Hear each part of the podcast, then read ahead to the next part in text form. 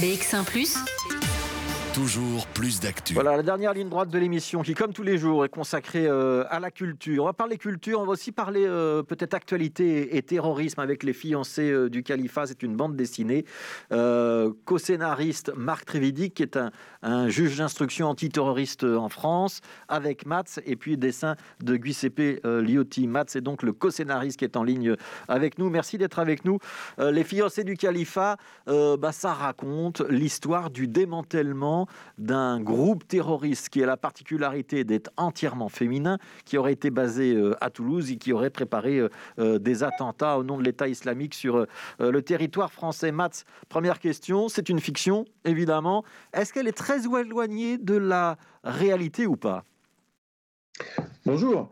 ah oui, alors c'est une fiction 100% hein, inventée. simplement, c'est une fiction qui est nourrie euh, par la, connaissance, euh, l'expertise, comme on dit maintenant, du juge Trévidic, qui est un vrai, vrai spécialiste de, ces questions de lutte antiterroriste. Et, je pense que euh, c'est un peu une extrapolation, c'est-à-dire que c'est un sujet qui n'est pas souvent abordé et dont il n'y a pas beaucoup d'exemples, en fait, à part peut-être la tentative d'attentat qui a été déjouée aux abords de Notre-Dame à Paris. Euh, mais donc oui, c'est une fiction, 100% euh, fiction. Ouais. Alors c'est la particularité de cette BD, hein, vous venez de le dire. Vous, vous êtes un auteur de, bande dessinée euh, connu, reconnu. Hein. vous avez plusieurs séries, donc je pense Le Tueur hein, notamment, c'est vous, Du plomb dans la tête également. Et vous êtes associé à Marc Trévidic, qui est donc un juge antiterroriste en France. Comment ça s'est fait cette association? C'est lui qui est venu vous trouver, c'est vous qui êtes allé le chercher, c'est l'éditeur qui a joué les entremetteurs. Comment est-ce qu'il a eu envie de participer à ce projet? Alors, euh, la rencontre a d'abord été entre l'éditeur et, euh, le juge Trévidic, qui n'est plus juge euh, au pôle antiterroriste. vous savez, en France, il y a une, règle qui veut qu'on n'est pas, on peut pas être plus de 10 ans, je crois, si je me souviens bien, dans la même juridiction. Donc, son, mandat, son mandat au sein du pôle antiterroriste s'est terminé, je crois, en 2015. mais, mais c'est vrai que c'est un juge qui a eu à traiter de la plupart des gros dossiers en France euh, jusqu'en 2015. Et c'est un juge qui est aussi très très connu et très populaire en France. Je ne sais pas si euh, vous le connaissez bien en Belgique ou pas, mais euh, ici c'est un juge qui est très connu et très populaire.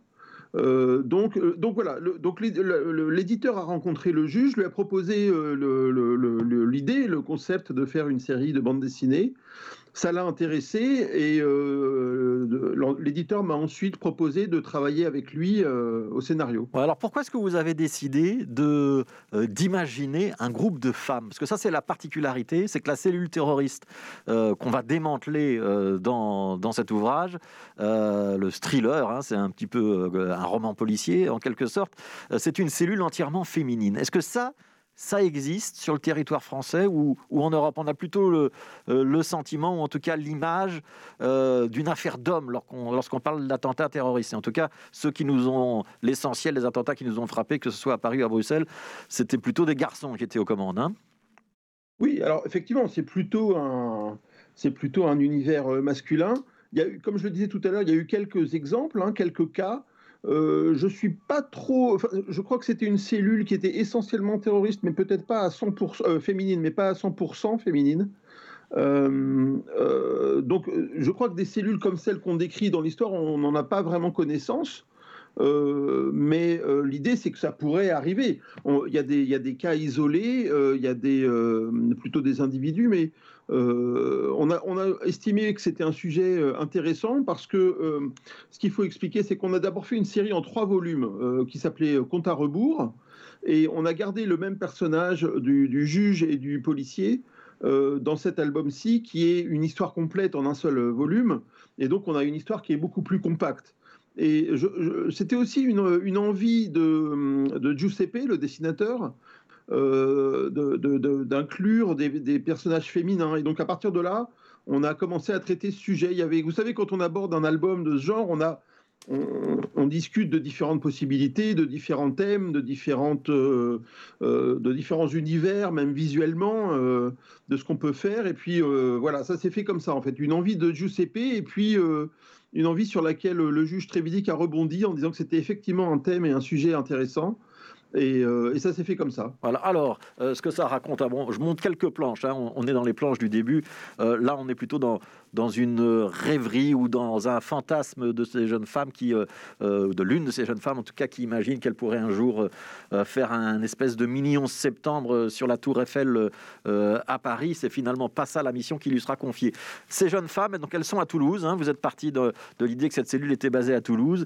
Elles vont être quand même un petit peu téléguidées, télécommandées bah, depuis une base qui se trouve, je ne sais plus si c'est en, Irak ou en Syrie dans, dans l'ivrage ou, euh, enfin en tout cas dans cette partie du monde. Ça se passe toujours comme ça. Le, travail du juge euh, Trévidic avec vous, ça a été de, valider chaque étape de votre scénario et de dire oui, ça c'est crédible, ça c'est pas crédible?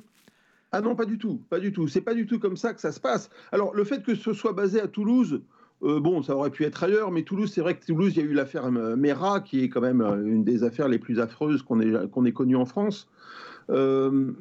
Euh, c'est basé à Toulouse, bon, ça, s'est fait comme ça. Euh, la, Tour Eiffel, c'est une cible euh, relativement permanente. il y a quelques, quelques cibles comme ça. Le World Trade Center avait été une cible qui avait déjà été attaquée plusieurs années avant l'attentat du 11 septembre. non, mais pour en revenir à, la façon dont on travaillait, sur, dont on a travaillé sur la série de Compte à rebours et sur cet album, c'est plutôt dans l'autre sens, en fait. C'est le juge qui est à l'origine de l'histoire, le juge Trévidic, qui, euh, écrit un synopsis. Euh, bah, évidemment, on en a parlé avant, mais c'est quand même lui qui règle les rouages, notamment pour tout ce qui touche à la machine judiciaire, euh, les relations entre les juges et les policiers, parce que le, le, cœur de cette série, c'est vraiment ça, en fait. C'est la façon dont on attaque le, la lutte antiterroriste, c'est la façon dont les choses s'organisent au sein de l'appareil judiciaire et euh, français. Euh, et, donc là, on voit notamment il y a la, question de la relation entre la justice, les services de renseignement, le juge, les policiers. Donc ça, c'est très très réaliste. Voilà, exactement. Et pour moi, c'est ça le cœur de, de, ces albums, dans le sens où euh, c'est ce que j'ai dit au, juge Trévidic au début quand on a commencé à travailler, c'est-à-dire que pour moi, l'intérêt de travailler avec lui, c'est de soulever un coin du voile, c'est de, savoir un petit peu comment ça se passe, comment les choses se passent réellement euh, les relations entre les juges et, la police, entre les services de renseignement, parfois la concurrence qui peut exister entre les différents services. Euh, donc ça, pour moi, c'est un sujet extrêmement intéressant et qui fait un peu l'originalité et la spécificité de cette série.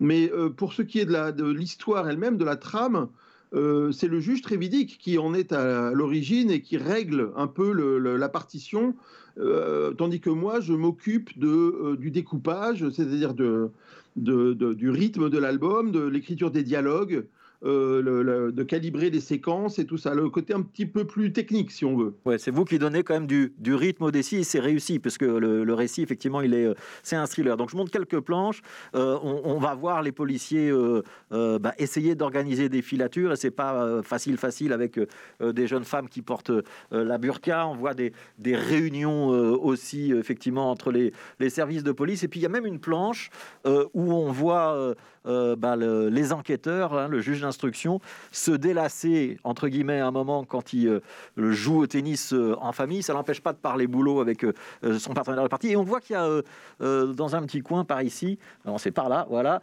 des, policiers qui le surveillent. Ça, c'est la vie des juges antiterroristes en France. Ils sont constamment menacés? Alors, je ne sais pas s'ils sont constamment menacés, mais en tout cas, ils sont constamment protégés.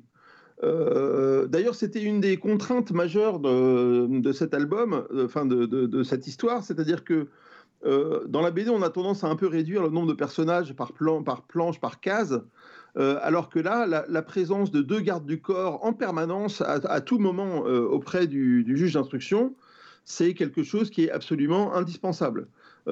c'était le quotidien du juge, et donc ça, c'était une chose euh, qu'on voulait euh, vraiment conserver et qui fait partie de l'histoire, parce qu'effectivement, ce juge ressemble quand même euh, beaucoup au juge Trévidic.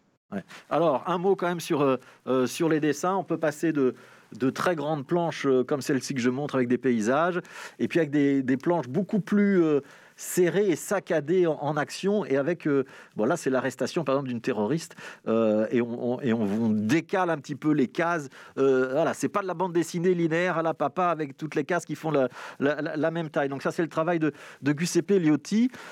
Ça pourrait être un scénario de film, la manière dont vous écrivez, Mats, non? Oh oui, c'est adaptable en tout cas. Il y, a, y a une correspondance pour vous entre euh, l'écriture euh, BD et l'écriture cinématographique. Vous pourriez euh, écrire pour la télévision, ça pourrait être aussi un, téléfilm, cet ouvrage, par exemple. Bah, je l'ai déjà fait en fait, hein, écrire pour la télévision. Ah bah voilà, je ne savais pas. Excusez-moi de la question. mais oui, non, il y, a des similitudes parce que effectivement, surtout, enfin la façon dont moi je travaille les scénarios de bande dessinée. Euh, j'indique case par case, plan par plan. Donc il y a un côté euh, découpage cinématographique. Donc voilà, il y a un côté ça, ça, ressemble un peu à un scénario de cinéma effectivement.